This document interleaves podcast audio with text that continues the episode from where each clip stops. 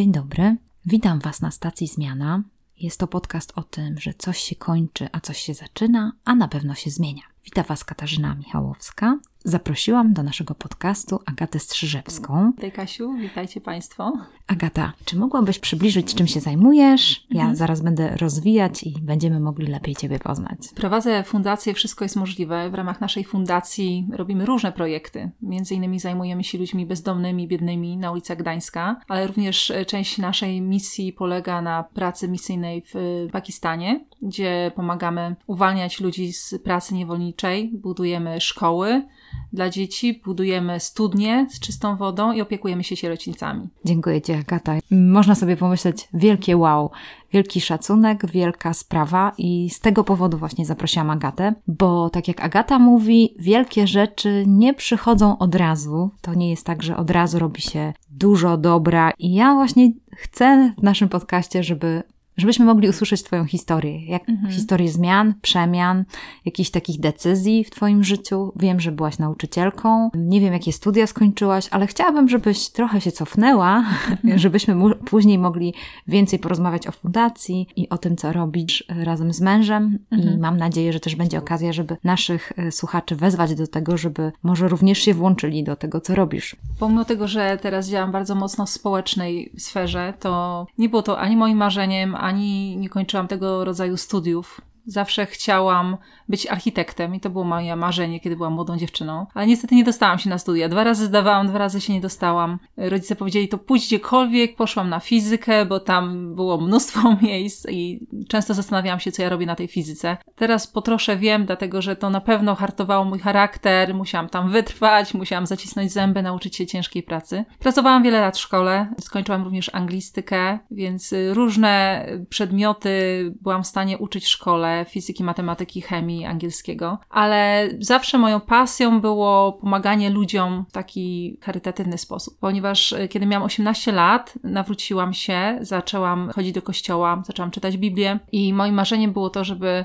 żyć tak jak Jezus, żeby po prostu pomagać ludziom, żeby nie żyć tylko dla siebie samej, tylko żeby stworzyć coś, co prowadzi prawdziwą zmianę w życie ludzi. Moja praca mi nie wystarczała. Po pracy wracałam po szkole i ciągle obmyślałam jakieś nowe projekty. Razem z mężem jeździliśmy na ulicę Gdańska, gdzie karmiliśmy ludzi na początku kanapkami, potem żeśmy mieli zaprzyjaźnioną restaurację, która gotuje nam zupę od pięciu lat. Możemy w ten sposób pomagać ludziom, rozmawiamy z nimi, próbujemy nakierunkowywać ich życie tak, żeby po prostu się zmieniało na lepsze. Tak więc nasze pomysły zawsze oscylowały wokół uczenia ludzi lepszego stylu życia, pokazywania im jakiejś drogi wyjścia z sytuacji beznadziejnych. I to jest moją pasją i też widzę, że tak jak ty mówisz, to nie zaczęło się tak od razu czymś wielkim, tylko to były małe kroki po prostu jakieś małe projekty, które razem z moim mężem, z, małym, z małą grupą przyjaciół, żeśmy po prostu uruchamiali, wprowadzaliśmy w życie i to rosło i rosło. Stawialiśmy coraz bardziej odważne kroki, aż w końcu rok temu zrozumieliśmy, że następnym krokiem jest wyjazd do Pakistanu. Powiedz mi, Agata, jak to jest, że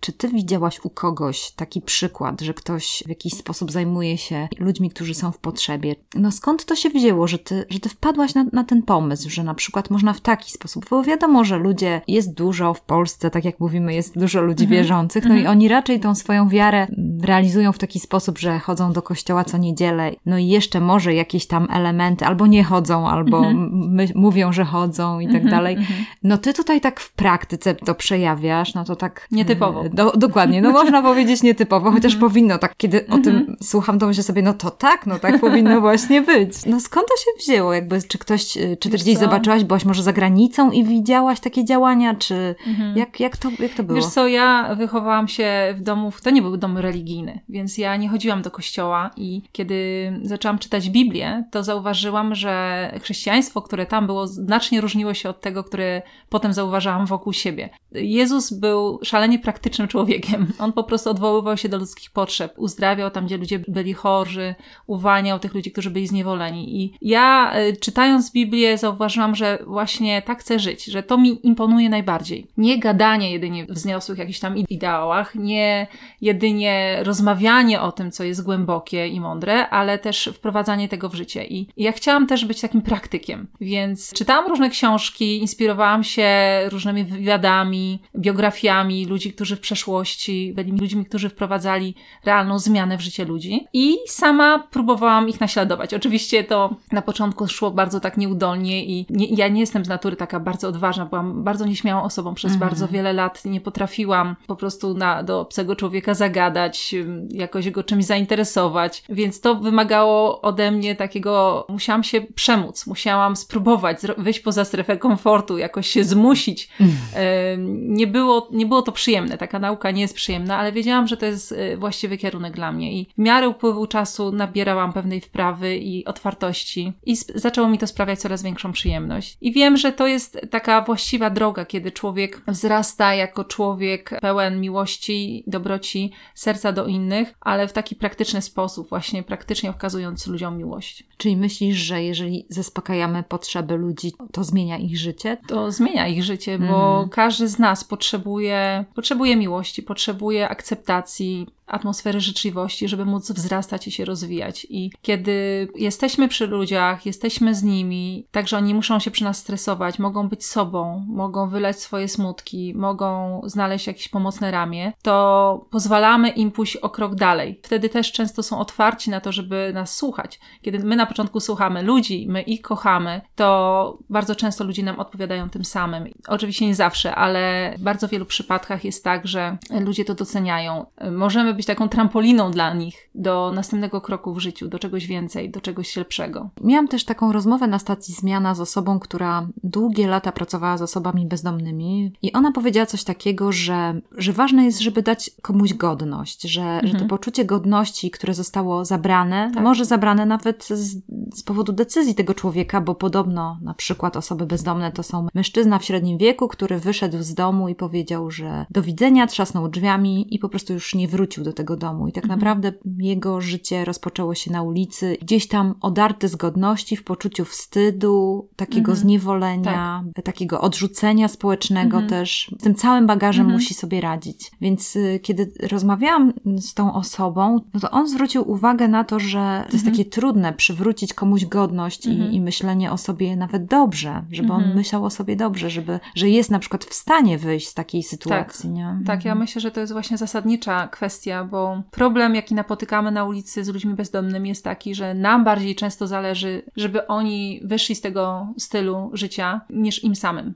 I przyczyną tego jest właśnie to, co ty mówisz, że bardzo często bardzo niska samoocena, pamięć o tym, co się wydarzyło w przeszłości, jak bardzo swoimi decyzjami zrobili to, co zrobili, nie tylko sobie zniszczyli życie, ale często całej rodzinie. I ten wstyd, poczucie winy, niskie poczucie wartości, to wszystko trzyma ich w takim e, zniewoleniu, gdzie oni, nawet gdyby chcieli coś zrobić, to boją się spróbować jeszcze raz, boją się sobie dać jakąś szansę. I kiedy my jesteśmy na ulicy, to dla mnie jest to właśnie priorytetowa sprawa, żeby z tymi ludźmi pracować na takim poziomie serca, to znaczy, żeby im powiedzieć, kim naprawdę są, bo będąc chrześcijanką, wiem o tym, że Bóg kocha każdego człowieka, ponieważ go stworzył na swoje podobieństwo i dla Boga nie ma rzeczy niemożliwych i widziałam przy przypadki słyszałam doświadczenia ludzi, którzy naprawdę wchodzili z naprawdę trudnych sytuacji życiowych, z samego dna. I kiedy rozmawiamy w ten sposób, ja opowiadam te historie, kiedy opowiadam, jak Bóg potrafi zmienić człowieka, kiedy się tylko uczepimy, kiedy z wiarą przyjmiemy to, że Bóg myśli o nas inaczej i nawet jeżeli całe otoczenie próbuje nas ściągnąć w dół, to wystarczy jeden człowiek, który w nas wierzy, albo nawet sam Bóg tylko, który w nas wierzy, żeby móc się podnieść, żeby móc wyjść z tego takiego zaklętego kręgu. Dlatego często jak się witamy z naszymi bezdomnymi, oni lubią całować mnie w dłoń, oni wiadomo są brudni, śmierdzący, nie jest to przyjemne doświadczenie dla mnie, ale wiem, że to dla nich jest ważne. Również zwracam się do nich, proszę pana, panie tatku, panie Jurku, daje to im takie poczucie, że oni są kimś ważnym, że oni właśnie nie zatracili tej swojej godności, że, że oni się liczą. I uważam, że to jest piękna praca, bo nawet jeżeli nie potrafię tego człowieka jakoś zmienić, to mogę dać mu pewną przestrzeń, pewną możliwość do tego, żeby poszedł wyżej, żeby on zaczął myśleć o sobie inaczej, żeby on zechciał pomyśleć, że może jest coś więcej, może jest możliwa zmiana. Od razu naszym słuchaczom powiem, że kiedy Agata mówi na ten temat, to jej twarz lśni, takie ma błyski w oczach i myślę sobie o tym, ojeny,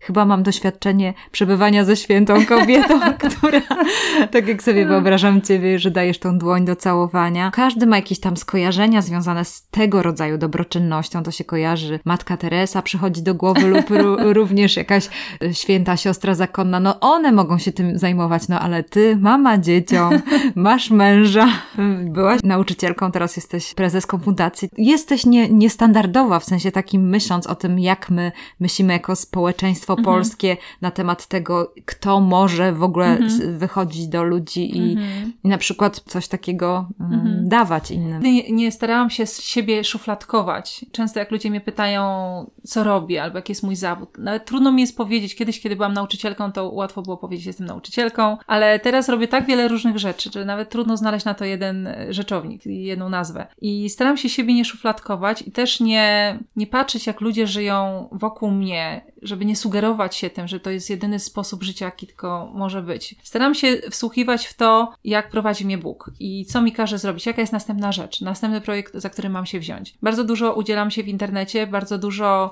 nagrywam teraz filmików, prowadzę kanał na YouTubie. Też nie było to dla mnie proste. Ludzie po 40 rzadko zaczynają takie A też projekty. te wyjście ze strefy komfortu kolejne, tak, Agata, tak, no tak. gratuluję. Nie było to proste. Przez pierwszy rok po prostu nagrywałam do szuflady. Nikomu się nie chwaliłam. Patrzyłam, jak mówię, patrzyłam, jak wyglądam, uczyłam się, ale wiedziałam, że to jest potrzebne, żeby mm. wyjść z tym, co mam do ludzi, żeby się tym podzielić. I, I te moje lęki, to moje wyobrażenie o sobie samej, że jestem nieśmiała, że jestem introwertyczna, że to wszystko może być po prostu nieprawdziwe, ponieważ do tej pory jakoś tam żyłam, to nie znaczy, że następne 40 lat mam tak żyć. Po prostu jest droga, następny zakręt, nowe wyzwania. Kiedy myślę w ten sposób, to mnie to bardzo tak elektryzuje, że wow, mogę się nauczyć czegoś nowego. Mogę spotkać nowych ludzi, doświadczyć nowych rzeczy. I przez to chyba też może jestem pewną inspiracją dla ludzi w moim wieku. Mam 45 lat w tym momencie. Moje córki pokazują moje filmiki swoim rówieśnikom i tam gdzie się dziwią, że ich mama nagrywa filmiki, prowadzi kanał na YouTube. Ale jest to dla każdego z nas możliwe i po prostu to jedynie my sami sobie nakładamy pewne bariery, jakieś ramy, płoty, stawiamy wokół siebie, których potem nie możemy przeskoczyć, a to zależy jedynie od nas, jak my będziemy na to patrzeć. Możemy po prostu robić naprawdę rzeczy takie zupełnie nie z tej planety, jeżeli po prostu będziemy w zgodzie z tym, co Bóg mówi do nas z sercu, jak On nas prowadzi. No właśnie, może to taki cichy głos, który gdzieś tam mówi nam coś mhm. i mówi o tym, że, że jest ktoś koło nas, kto być może wymaga jakiejś troski, wymaga opieki i człowiek, tak jak mówisz, z powodu tych barier często wycofuje się, bo myśli sobie, ojejku, co ludzie pomyślą, tak. ale to będzie głupie, jak ja teraz podejdę, a jak się zapytam tej pani, albo tak. jak jej pomogę, zapytam się, mhm. czy mogę jej pomóc, czy mhm. nie wiem, czy zwrócę uwagę komuś, kto kogoś innego krzywdzi, czy mhm. cokolwiek, nie? Że są takie kalki i człowiek tak. sam sobie sobie to wkręca, tak, mówi, tak. a gdzieś tam ten cichy głos, prawda? On tam tak. mówi. Tak. Ja pamiętam, jak parę lat temu szukaliśmy jakiegoś sposobu, jak możemy pomagać w regularny sposób na ulicy i zobaczyliśmy reportaż o Arturze Pawłowskim, który założył taką inicjatywę, która się nazywa Kościół Uliczny w Kanadzie. Polak, który założył inicjatywę, która ma na celu pomagać ludziom bezdomnym, biednym, uzależnionym w Kanadzie. Po prostu wystawiał głośniki, zabierał swoich przyjaciół, kupowali pizzę, dzielili się z ludźmi ludźmi na ulicy, powiadając im o Bogu, podnosząc ich z takiego stanu już bardzo ciężkiego, prowadząc ich do jakiejś nadziei. I ja pomyślałam, wow, to coś niesamowitego. Po prostu y, ten człowiek zrobił to w prosty sposób. Po prostu poszedł do ludzi i mówi o tym, co ważne, dzieli się jedzeniem, dzieli się dobrym słowem. Dlaczego by tego nie zrobić w Polsce? Okazało się w tamtym czasie, że już kościół uliczny w Warszawie i w Szczecinie funkcjonował. My byliśmy trzeci w Gdańsku. Również zaczęliśmy to robić. Po prostu wyszliśmy na ulicę, zaczęliśmy pomagać ludziom. To było też bardzo inspirujące obserwować ludzi, którzy robią coś nietypowego. Ta kalka, o której ty mówisz, mhm. ktoś, kto po prostu nie zgadza się być zaszablonowanym, być jakimś e, wciśniętym do takiej szuflady, żeby robić to, co wszyscy, tylko po prostu widzi, jakie są potrzeby i w twórczy, kreatywny sposób podchodzi do, do tego, żeby te problemy rozwiązywać. Ale wtedy, czy łatwo było zgromadzić jakichś wolontariuszy, ludzi, którzy są do Was podobni, którzy mhm. też chcieli pomagać? Czy to byli tylko ludzie, którzy, tak jak Wy, wierzą w Boga, czy tacy, którym leży to na mhm. sercu, żeby pomagać innym, rozwiązywać, nie wiem, problemy społeczne? Jak to, jak to mhm. wyglądało? To było wielkim zaskoczeniem, bo my mieszkamy na Kaszubach, nie mieliśmy zbyt wielu przyjaciół w Trójmieście, ale po prostu ogłosiliśmy na Facebooku, że robimy taką konferencję. Ludzi, którzy chcieliby pomagać w ten sposób. I przyszło około 30 osób. Okazało się, że wielu z nich już od wielu lat myślało o tym, że przydałaby się taka inicjatywa, ale nikt nie miał odwagi, żeby to rozpocząć, pociągnąć samemu. Zgromadziło się wokół nas wielu ludzi z różnych kościołów, z różnych społeczności, ale nie tylko z kościołów. Po prostu przychodzą czasami ludzie, którzy widzą, co my robimy, przynoszą ubrania, nawet przynoszą ubrania muzułmanie, po prostu ludzie, którzy są poruszeni tym, co my robimy, widzą, że to ma wymiar nie tylko religijny, ale dotyka po prostu tych problemów społecznych, o których ty mm -hmm. mówisz i każdy człowiek, który jest wrażliwy, chce pomóc. Więc ja się bardzo cieszę, że ta nasza inicjatywa jest taka ponad różnicami pomiędzy nami, tylko po prostu łączy ludzi, którzy chcą pomagać realnie. Nie chcą tylko gadać o tym, ale chcą coś zrobić dla drugiego człowieka. Więc mamy też ludzi, którzy przynoszą kanapki, co tydzień robią 50 e, czy 100 kanapek. Są ludzie, którzy przynoszą ubrania, są ludzie, którzy przychodzą, żeby po prostu ponalewać zupę, czy po prostu pobyć z nami. To też jest wielka pomoc, kiedy my nie jesteśmy tam sami w małej grupie, tylko jest nas więcej. Wy jesteście takim małżeństwem, no rodziną, która no podejmuje takie wyzwania, tak jak mówisz, wychodzi z tej strefy komfortu, no poczuliście to, chcieliście spróbować, zaczęliście to robić, włączacie w to innych ludzi, tak jak mówiłaś o tym też YouTubowaniu i, i to wszystko sprawiło, ta cała wasza droga doszła do tego momentu, że wy jako rodzina z Kaszub pojechaliście do Pakistanu. To jest w ogóle zupełnie, słuchajcie, to się w ogóle nie składa, rozumiecie? Rodzina, która mieszka na Kaszubach, dziś rozumiem w jakimś domu, no tak. tak, macie dom? Tak, tak. Pani nauczycielka języka angielskiego, tak, ze tak. szkoły, jedzie do Pakistanu, do miejsca, gdzie kobiety nie mogą w ogóle pracować, gdzie jest duża bieda. Jesteś, ty jesteś chrześcijanką, mhm. jedziesz do kraju takiego muzułmańskiego, mhm. no to mhm. o co tu chodzi? Co to w ogóle jest? Co to za sytuacja? No pytasz mnie, jak to się zaczęło wszystko, Właśnie tak, tak dokładnie. Wiesz co, po prostu przez ponad rok y, pewien człowiek zaczepiał mnie na Facebooku prosząc o pomoc. Wiele osób z krajów trzeciego świata, którzy szukają jakichś sposobów wydostania się ze swojej sytuacji, proszą o pieniądze. Ten człowiek nigdy nie prosił mnie o pieniądze, ale miał głębokie przekonanie, że to, co robimy tutaj w Polsce, pomagając biednym, też możemy robić w Pakistanie. Ale powiedz mi, jak ty go w ogóle poznałaś przez tego Facebooka? Co on zaprosił cię do znajomych i zaczął do ja ciebie już nie pamiętam pisać? dokładnie, nie ale zaczął Aha. pisać do mnie przez Messenger. No robił to dosyć często i cały czas pisał o tym, że, że Bóg mu pokazał, że my przyjedziemy do Pakistanu i że będziemy tam pomagać i oni się o to modlą i oni na to czekają, ale ja nie traktowałam go poważnie, jest wiele osób, które próbują w ten sposób właśnie zaczepiać innych, ale w styczniu zeszłym roku po prostu miałam takie głębokie przekonanie, że mamy tam pojechać. Po prostu nie wiem skąd to przyszło, no teraz wiem, że to po prostu Pan Bóg tak chciał, to była jego wola, ale w tamtym czasie po prostu miałam przekonanie, więc poszłam do mojego męża, mówię, wiesz Maciek, czuję, że powinniśmy pojechać do tego Pakistanu i mój mąż, który zazwyczaj potrzebuje dwa tygodnie, żeby zaakceptować jakieś moje pomysły, nie lubi być zaskakiwany, musi wszystko przemyśleć, jest bardzo rozsądny. W tamtym momencie powiedział, dobra. Więc wiedziałam, że to jest coś ponadnaturalnego się tutaj dzieje.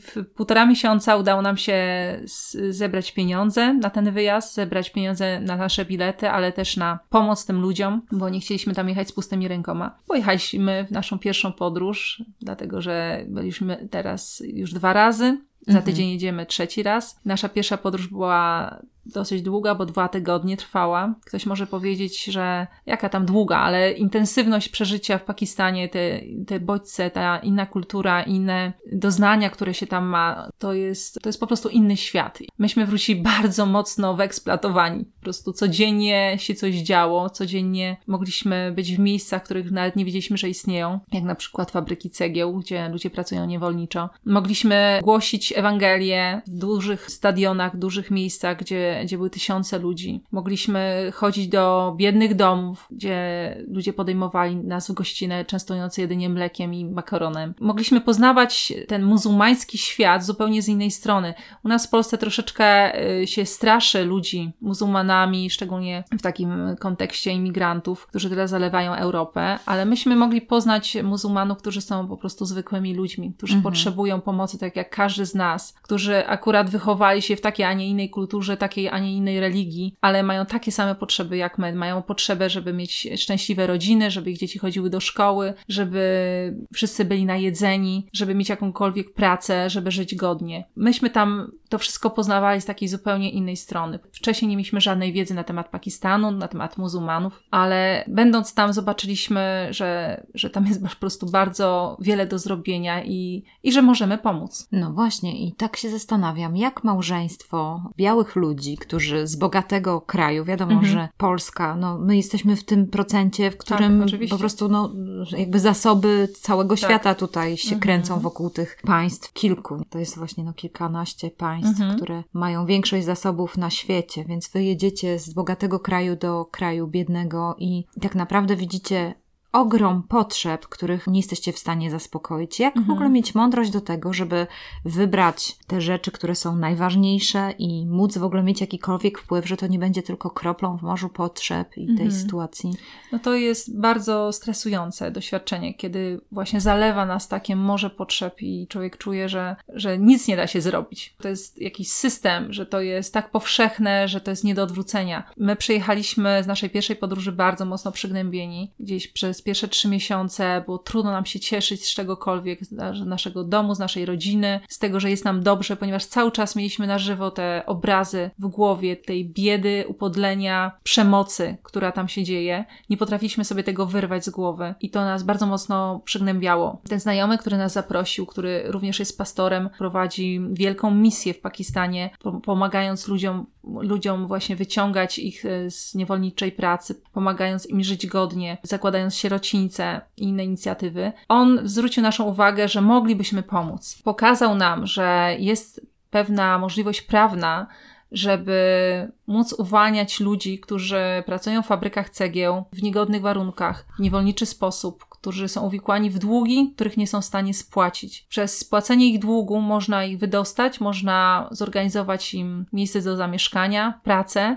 dzieci mogą pójść do szkoły i ta rodzina może na nowo funkcjonować właściwie. Postanowiliśmy zaangażować się w tego typu pracę. Do tej pory uwolniliśmy 28 rodzin, więc poprzez taką systematyczną pracę tutaj w Polsce, gdzie opowiadamy o Pakistanie, opowiadamy o tym, co się tam dzieje, o tych warunkach nieludzkich, w których ludzie muszą pracować, pokazujemy zdjęcia, pokazujemy filmy, udaje nam się zbierać kwoty, które Później wysyłamy do Pakistanu i te całe rodziny są uwalniane. Drugi raz, kiedy byliśmy w lutym w tym roku, mogliśmy odwiedzać te rodziny, rozmawialiśmy z nimi, widzieliśmy w jaki sposób żyją, opowiadali nam swoje doświadczenia z przeszłości. Więc widzimy, że taka realna pomoc, zaangażowanie się po prostu w coś konkretnego, mhm. nawet jeżeli to jest kropla w morzu potrzeb, uzdrowiła nas, tej takiej uczucia niemocy i beznadziei, ale również widzimy, że to uzdrawia i ludzi w Polsce również, bo jesteśmy tak mocno czasami skupieni na takich materialnych rzeczach, że zapominamy o tym, że reszta świata żyje w okropnych warunkach. Tak. I to nas uzdrawia z egoizmu, kiedy myślimy o innych, kiedy angażujemy się w pomoc innym ludziom, kiedy myślimy o nich, modlimy się o nich, wysyłamy pieniądze, jakikolwiek sposób nie odwracamy swojej uwagi właśnie od siebie, tylko kierujemy ją na innych, to nas to uzdrawia. No i oczywiście jest to pomocą, wielką pomocą dla tych ludzi tam, bo oni, nawet jeżeli ktoś e, sam nie doświadczył jeszcze pomocy, ale widzi, że że inni są uwalniani, że, że innym e, została dostarczona ta pomoc, to nabierają nadziei, widzą, że coś jest możliwe, że ten system, w którym żyją, nie jest tak monolityczny, że da się coś zrobić, że dla nich też może przyjdzie moment, kiedy zostaną uwolnieni, kiedy polepszy im się los, więc no, ze wszystkich stron nie patrząc na to, jest to wspaniała praca. Mhm. Tak, jak sprawdzałam statystyki, Pakistan jest jednym z krajów, które jest obok Indii też, gdzie ta niewolnicza praca jest częsta i bardzo dużo ludzi jest wykorzystywanych właśnie do, do pracy niewolniczej i to są różne rzeczy, to są właśnie i praca ponad możliwości ludzkie, gdzie dzieci pracują, gdzie po prostu mhm. są angażowani ponad siły. Y, ja, jak widzisz ten problem? Czy to jest coś takiego, że to w ogóle jest możliwe, żeby jakoś ta Europa mogła pomóc tak systemowo takiemu Pakistanowi, czy po prostu tylko takie działania oddolne mogą na razie jakoś złamać tą sytuację? 27 rodzin to jest niezwykłe, nie, nie, mhm. niesamowita mhm. sprawa, myśląc o tym, że te rodziny już teraz mogą normalnie żyć, mhm. dzieci, uczyć się i tak dalej. Bardzo dużo, ale ile rodzin też jest, mhm. kiedy się myśli o tym, jak dużo jest w takiej sytuacji, to, no to mhm. jest takie mhm. dołujące. Na pewno są jakieś sposoby, takie odgórne, o których ty mówisz, polityczne, legislacyjne. Jest to trudne, ponieważ ten układ jest, e, tak jak wszędzie na świecie, bardzo mocno związany z pieniędzmi. Rozumiem. Polityka się łączy z pieniędzmi, Mhm. z korupcją, z nadużyciami. Były podejmowane takie próby, żeby zmienić prawo, ale te odgórne rozwiązania są możliwe, przypuszczam, ale no, trzeba na nie wpaść, tak? Mhm. Trzeba mieć pomysł, e, trzeba to przeprowadzić w pokojowych warunkach z, z mądrością taką, która nikogo nie skrzywdzi. To, co my możemy robić na, na tym poziomie, no to to robimy. Naszym pomysłem na walkę z tym systemem jest e, edukacja. Zakładamy szkoły właśnie w fabrykach cegieł, tak żeby uczyć dzieciaki, że mają wartość, że mogą coś zmienić. W tych szkołach uczone są języka angielskiego również, tak żeby mogły później porozumiewać się płynnie, żeby mogły zdobywać dalszą edukację, żeby mogły angażować się w sprawy społeczne, żeby mogły wpływać na kształt, jaki ten ich kraj y, może w przyszłości mieć. Tak więc y, edukacja na pewno i zmiana sposobu myślenia, dlatego że ci ludzie często nie wiedzą, że są wykorzystywani. Oni nie wiedzą, że ten system, w którym są, to, to nie jest jedyny system, jaki może istnieć. Im więcej światła, im więcej zrozumienia w tej kwestii tam będzie, no to też są szanse, że oni sami będą chcieli, żeby ich kraj inaczej wyglądał. Mhm. Na pewno takie zmiany z zewnątrz, że ktoś każe Pakistańczykom zaprzestać robienia czegoś, e, no, pa- patrząc na historię świata, to, rzadko się udawało. Tak, tak. To musi być kończy. praca oddolna, Mhm. przez zmianę sposobu myślenia, Tak. przez, przez zmianę mentalności. Naród sam zaczyna dojrzewać do pewnych Tak. zmian i tylko wtedy zmiany, które są zaprowadzone, będą trwałe. Aha, masz rację, Agata, No. bo tak jak sobie myślę o tym, że takie, załóżmy, mocarstwo, Stany Zjednoczone ingerują, nie wiem, sprawa Iraku czy Afganistanu, to znamy też sytuacje, jak, jak, jakie były konsekwencje też takiej ingerencji. Tak jak mówisz, że te zmiany powinny być oddolne, społeczne i my tak naprawdę musimy uszanować kulturę, uszanować tych ludzi, gdzie, w którym miejscu oni się znajdują, a czasami właśnie biały człowiek wkracza do innej kultury i chce tą swoją Mhm. kulturę propagować, swój sposób myślenia Mhm. i Tak, i po prostu zmienić tych na swój obraz i podobieństwo. Za... tak no to jest niemożliwe. No, Mhm. dokładnie. Jeszcze taką jedną rzecz chciałam Cię prosić, Agata, żebyś wytłumaczyła naszym słuchaczom, jak wygląda ta sytuacja pracy w fabryce cegieł. Dlaczego Mhm. to jest takie złe, niewłaściwe, nieetyczne? Według prawa wydaje się, że wszystko jest ok, dlatego że ci ludzie trafiają do fabryk cegieł, ponieważ z jakiegoś powodu musieli pożyczyć dużą ilość pie- pieniędzy, ponieważ nie ma tam ochrony zdrowia takiej państwowej, tak jak w Polsce. Nie ma ubezpieczeń. Jeżeli ktoś nagle ma jakiś wypadek, nie wiem, żona miała ciężki poród, dziecko trafiło do szpitala, trzeba zapłacić za opiekę medyczną. Często muszą pożyczyć ci biedni ludzie, bardzo biedny naród, muszą gdzieś pożyczyć te pieniądze.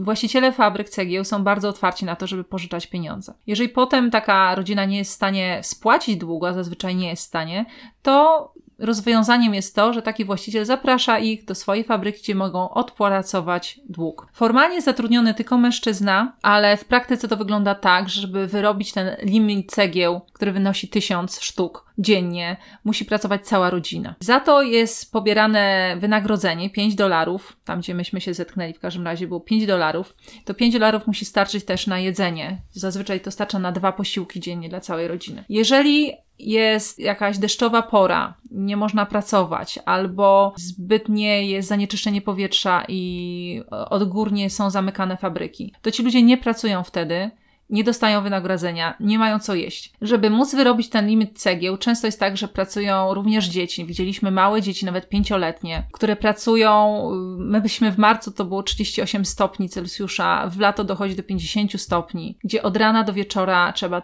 glinę wyrobić samemu, rozdrobić ją z wodą i wyrobić te tysiąc cegieł. Jest to praca ponad siły. Bardzo często były też, y, spotykaliśmy rodziny, gdzie na przykład y, ojciec zmarł i zostawała matka z szóstką dzieci. Musiała wyrobić te, ten limit cegieł. To jest po prostu ponad, ponad ich siłę. Ci ludzie bardzo mocno chorują, umierają, dzieci zostają same. Często jest tak, że ten dług przechodzi potem na dzieci. Spotkaliśmy ludzi, którzy tam się urodzili w tych fabrykach już jako niewolnicy, tak? No bo po prostu nie znają żadnego innego życia Mhm. Od razu z obciążeniem, z długiem. Niby prawnie jest to wszystko ok, bo nie pracują tam za darmo, tylko dostają wynagrodzenie. Niby wszystko jest w- we właściwy sposób ułożone, ale praktycznie jest to po prostu bezduszny system, który nie pozwala tym ludziom ani odejść w innym miejscu, zarobić tych pieniędzy, ani w jakikolwiek inny sposób zmienić swojego stylu życia. I to jest po prostu niesprawiedliwe, jest to nieprawe. Mhm. To jest coś, z czym trzeba walczyć i z wielu stron głośno się mówi o tym, wielu dziennikarzy podnosiło ten temat nie w Polsce, ale, ale na świecie. Jednak te fabryki są prywatnymi miejscami i nawet no, nie chcą tam wpuszczać dziennikarzy, nie chcą, żeby jakiekolwiek wiadomości się wydestowały z tych miejsc do mediów. Więc no, sposobem y, na, na walkę z tym wszystkim jest pokojowe nastawienie do tych ludzi. Nasz partner w Pakistanie właśnie w ten sposób pracuje, że zaprzyjaźnia się z tymi ludźmi, zaprzyjaźnia się z właścicielami fabryk, błogosławi im, pomaga im, jest zawsze taką pomocną dłonią i wtedy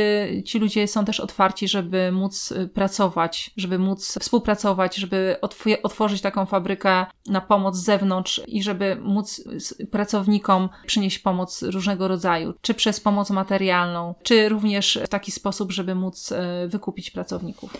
Mam też do Ciebie pytanie, że a gdzie te cegły są sprzedawane? Oni je używają tylko do budowy w Pakistanie? Czy... Tak, tylko w Pakistanie. Aha. 200 mhm. milionów ludzi mieszka, wszyscy muszą gdzieś mieszkać, więc buduje mhm. się bardzo dużo. Drugą z rzeczy, która przychodzi mi do głowy, kiedy opowiadasz o, o pobycie tam w Pakistanie i załóżmy takiej sytuacji, że jakaś rodzina zostaje uratowana, bo jak powiedziałaś, że te fundusze zbierasz, zbieracie w Polsce i rozumiem, że to tak naprawdę no, rękoma to też jest bardzo fajne, mhm. że, że Polacy są hojni i że mogą też mieć wpływ na, na takie państwo, którego właściwie myślę sobie, że mało ludzi zna tą sytuację w Pakistanie tak mhm. lepiej. Ale w każdym razie chodzi mi tylko o to, że jeżeli się uwolni taką rodzinę, to teraz jest takie zagrożenie, że oni mogą znowu popaść w długi i znowu trafić z powrotem do tej fabryki mhm. cegieł. Mhm. Jak zrobić, żeby, żeby oni poprzez edukację, poprzez pomoc im, mhm. czy, czy jest im mhm. udzielana dalej pomoc, żeby mhm. oni z tego wyszli? No bo też tak jak, tak samo, no nie wiem, jak ktoś wychodzi z bezdomności czy coś takiego, to, to ma też takie nawyki, on tam żył cały czas. My nie uwalniamy takich rodzin po prostu nieznanych nam, jakichkolwiek, tylko uwalniamy ludzi, których znamy, którzy już mają inny sposób patrzenia na, na swoją sytuację, rozumieją, że nie powinni być w takiej sytuacji, że nie powinni pracować niewolniczo. Kiedy są uwalniani, to również początkowy okres życia spędzają w takiej wspólnocie chrześcijańskiej, gdzie inni pomagają im znaleźć pracę, pomagają im znaleźć mieszkanie, uczą ich jak żyć, dzieci -hmm. idą do szkoły, -hmm. więc jest ta opieka taka początkowa i później zresztą też funkcjonują we wspólnocie chrześcijańskiej, więc są te zależności, są to takie więzy wręcz rodzinne, gdzie ci ludzie nie są zostawieni sami sobie, -hmm. tylko mają opiekę taką również również psychiczną. Mhm. Wiedzą, co robić. Wiedzą, mhm. jeżeli by mieli problem, to wiedzą też do kogo przyjść. Także nie posuwają się już do takich kroków, żeby pójść pożyczać pieniądze od właściciela fabryki. Więc to wszystko jest tak zorganizowane, żeby, żeby pomoc była kompleksowa, żeby nie tylko uwolnić tych ludzi, ale pomóc im na start ruszyć w życiu z pracą, z mieszkaniem, z podstawowymi takimi obowiązkami też jako mieszkańcy danego miasta. A czy miałaś taką okazję, żeby poznać rodziny, które zostały wyciągnięte z tej fabryki? Czy mieliście tak za drugim... Tak, za drugim razem jak mhm. byliśmy, to poznawaliśmy tak, żeśmy spotykali rodziny, które żeśmy uwolnili i rozmawialiśmy z nimi. Niesamowita zmiana w ich twarzach, niesamowita zmiana w wyglądzie, kiedy mieliśmy zdjęcia tego, jak oni wyglądali jeszcze w niewoli, a jak wyglądają teraz. To jest po prostu, to są inni ludzie ludzie. W końcu się uśmiechają. Bardzo często, kiedy były im robione zdjęcia fabryce, oni by, nie byli w stanie uśmiechnąć się do zdjęcia nawet. Zmienione rysy twarzy przez wieloletni ból, zmaganie, depresję, bo naprawdę żyli bez nadziei. Myśmy ich pytali, czy były jakieś rzeczy, które was cieszyły, które pomagały wam przetrwać, co dodawało wam nadziei. Oni mówili, że, że nie mieli nadziei, że nic ich nie cieszyło. Po prostu płakali, dzień po dniu płakali. Tak więc no, mija trochę miesięcy, zanim ci ludzie na nowo odżywają i odzyskują taką godność i zrozumienie, że mogą żyć inaczej. Czyli rozumiem, że Wy cały czas prowadzicie na y, koncie fundacji takie zbiórkę, tak, tak. którą, że mhm. można tutaj się też dołożyć, więc zachęcam mhm. naszych słuchaczy do tego, żeby też rozważyć, czy nie chcą mhm. dołożyć się do, do tego projektu. Zwłaszcza, że wydaje mi się, tak jak mówiłam wcześniej, że jesteśmy, no po prostu jesteśmy odpowiedzialni, żyjąc w bogatym kraju. Ja, ja tylko mam takie doświadczenia przy wyjeździe na Ukrainę, bo my wyjeżdżamy regularnie i powiem szczerze, tak naprawdę to była moj, to, moja motywacja, żeby jechać z synem, żeby też on zobaczył, że ludzie inaczej żyją, że to, żeby nie, nie myśleć tylko o końcówce swego nosa, że ciągle narzekamy, że jeszcze nie mamy tego, nie mamy tego, nie wiem, mhm. tam by się przydała jakaś nowa kanapa tak. albo jakaś szafka mhm. i nad tym się koncentrujemy, a naprawdę no, mhm. nie, czasami niewiele trzeba, żeby zmienić mhm. czyjąś sytuację. Czasami to jest tylko dobre słowo mhm. i tak jak mówisz, porozmawianie i, i powiedzenie czegoś od serca, mhm. a czasami to jest też taka praktyczna miłość, gdzie można to okazać w taki sposób. Tak, czasami ludzie nas pytają, dlaczego nie angażujemy się tutaj w Polsce, nie pomagamy ludziom, tylko pomagamy w Pakistanie. No to są zazwyczaj ludzie, którzy nie wiedzą nic o naszej działalności tutaj w Polsce, które od lat prowadzimy i nadal prowadzimy i nie mamy zamiar przestawać, ale rozmiar biedy, który jest tam w porównaniu z naszą biedą, to jest naprawdę bardzo duża różnica. Hmm. Bardzo duża różnica i trudno tutaj cokolwiek porównywać. I to trzeba po prostu pojechać, żeby zobaczyć, mm -hmm. tak? Bo to mm -hmm. nawet w opowiadaniach to nie brzmi tak strasznie, kiedy się to zobaczy. Więc jest to zupełnie inna sytuacja. Poza tym ja nie rozgraniczam tak, że pomagam bardziej Polakom niż Pakistańczykom. Ja się czuję obywatelką świata i Uważam, że po prostu pomagam tym, którzy są w potrzebie. Pomagam tym, którzy są w większej potrzebie i na tyle, ile jestem w stanie pomóc, na tyle pomagam. Nie mogę wszystkim pomóc, nie, nie jestem w stanie też poświęcić jeszcze więcej ilości czasu czy pieniędzy, ale to, co mogę, to robię. I myślę, że takie osoby często nie pomagają nikomu, tylko mają pomysły odnośnie tego, jak inni powinni pomagać mm i za co się inni powinni wziąć, a nie myślą o, o swoim własnym życiu i czy ja rzeczywiście żyję tak mm -hmm jak mhm. powinienem żyć, czy rzeczywiście dzielę się z innymi. Tak, też miałam takie przemyślenie w kontekście tego, gdy rozmawiamy czasami ze znajomymi na temat, no załóżmy dawania jałmużny, tego, że ktoś pyta się, czy mogę odwieźć wózek, czy cokolwiek, a wiemy, że on mhm. tam chce wypić na przykład. I wiem, mhm. że to są takie miejsca, gdzie mamy takie uczucie, no to dać, nie dać, te wątpliwości mhm. i tak dalej, y, więc to jest takie różne myślenie. To są takie różne pytania, co tam w środku w nas, co tam co tam ten wewnętrzny głos mm -hmm. mówi. Czy mm -hmm. po prostu y, wydaje mi się, że to, że to jest fajne, Agata, że ty po prostu poszłaś za tym, co tam w środku i nie bałaś się i mm -hmm. byłaś w tym odważna i nie uległaś takiej presji społecznej, bo to mhm. też jest druga sprawa, że jest pewna presja społeczna, że mhm. na przykład pani nauczycielka nie powinna się tak zachowywać albo czegoś robić. Nie wiem, jak tam miałaś od rodziców też wsparcie, bo to też różnie bywa, jeżeli chodzi o, o rodzinę i to, jak mają pomysły na to, żeby to skomentować jak pomysł. Właśnie, nie tyle które... jest problemem mój własny lęk, co lęk rodziny. Rodzina. Tak? Bo rodzina mhm. często nie rozumie pewnych motywów i chciałaby, żeby po prostu wszystko było bezpiecznie i tak jak mhm, zawsze. Mhm ale no akurat moja najbliższa rodzina okazała mi pełne wsparcie i nawet moje dzieci nastoletnie również zrozumiały e, nasze motywy, dlaczego chcemy tam jechać, jak chcemy pomagać. Ale wiem, że czasami najbliższa rodzina potrafi być największą przeszkodą też mm. w mhm. realizacji naszych marzeń. Mm -hmm. Po prostu tak bardzo się boją zmiany i tego, że coś nam się stanie albo że coś pójdzie nie tak, że na wszelki wypadek nas trzymają w miejscu, żebyśmy nie poszli nigdzie. No ale jeżeli chcemy, żeby działy się wielkie rzeczy w naszym życiu, wielkie w znaczeniu głębokie, takie prawdziwe, takie wspaniałe, tak? Bo one nie muszą być wielkie w oczach innych ludzi, one nie muszą być podziwiane przez innych, ale kiedy mamy takie uczucie, że, że to są właściwe rzeczy, które po prostu Bóg nam wskazuje jako właściwą rzecz do zrobienia, to kiedy się w to angażujemy, idzie za tym niesamowita siła i radość i to jest nieporównywalne z niczym innym. Po prostu nie jestem w stanie sobie niczego kupić tak wspaniałego, żeby dało mi taką radość, jak to, co robię w Pakistanie, jak to, co robię w Polsce na ulicach. No i to jest bezcenne. To jest po prostu mm. największa nagroda dla nas. Agata, no nie jestem w stanie nie zapytać Cię o ryzyko i ten taki lęk, no bo to jest kraj, w którym właściwie no możecie stracić tak, życie. Tak, tam się ginie. Mhm. mhm. No i zdecydowaliście się na to, żeby aż tak zaryzykować. Tak, no to jest, y, to łączy się z takim przekonaniem wewnętrznym. Jeżeli masz przekonanie, że masz coś zrobić, to po prostu koń mi się Ciebie od tego nie odciągnie, bo po prostu wiesz, że wiesz, że masz to zrobić i po prostu idziesz i to robisz. I ja do tej pory zawsze tak miałam w życiu, że kiedy miałam takie przekonanie, to się się nie bałam. To równocześnie dostawałam taki w pakiecie taką odwagę, którą potem używałam i się okazywało, że tak, że miałam rację, że to był właściwy ruch. I uważam, że no, jeżeli człowiek właśnie ma przekonanie, że coś jest właściwe, to ma się też taką pasję do tego, żeby, żeby coś zrobić i żaden człowiek nie jest w stanie wtedy zatrzymać. Że jest ta siła, bo masz siłę, tak, motywację. Tak, tak i też może robisz to pomimo lęku, no bo odwaga to nie jest jednak, że mm-hmm. się nie boisz, mm-hmm. tylko mm-hmm. robisz to. To jest takie ciekawe, bo kojarzy mi się to z tym, że, że tak właśnie się zmienia świat i tak naprawdę nie wielkie grupy społeczne, nie partie polityczne, mhm. nie jakieś wielkie nawet kościoły, mhm. one nie zmieniły świata. Tak naprawdę mhm. zmienili świat pojedynczy ludzie, którzy byli tak, wierni tym swoim najgłębszym wartościom, którzy poszli za tym i zmienili coś. Mhm, dokładnie tak jest. No i to jest najbardziej fascynujące, że jakby każdy z nas ma taki sam dostęp, takie same możliwości. Nie możemy narzekać, że jesteśmy w jakimś gorszym kraju, się urodziliśmy, albo jesteśmy mniej wykształceni, albo, albo mamy mało pieniędzy, tylko jakby każdy z nas może robić wspaniałe rzeczy, bo one często dzieją się na poziomie serca i naszych osobistych wyborów, wcale nie wymagają wielkiej ilości pieniędzy. A co więcej, te pieniądze często, jeżeli są potrzebne, no one się znajdują po prostu, mhm. bo ktoś inny, jeżeli zobaczy, co robisz, to uwierzy w to, zobaczy w tym sens i, i pieniądze się znajdą. Ludzie się znajdą, którzy ci pomogą. I mówię to z doświadczenia, dlatego że większość projektów, które żeśmy zaczynali w swoim życiu, to było bez użycia pieniędzy, bez ludzi i wydawało się, że tylko my w to wierzymy i później tak y, sprawy nabierały tempa, że wszystkie inne rzeczy się znajdowały, te zasoby. Tylko kwestia, żeby wiedzieć, co się robi, żeby, żeby wytrwać na tej drodze, tak, żeby się nie cofnąć i żeby po prostu robić to, co do nas należy.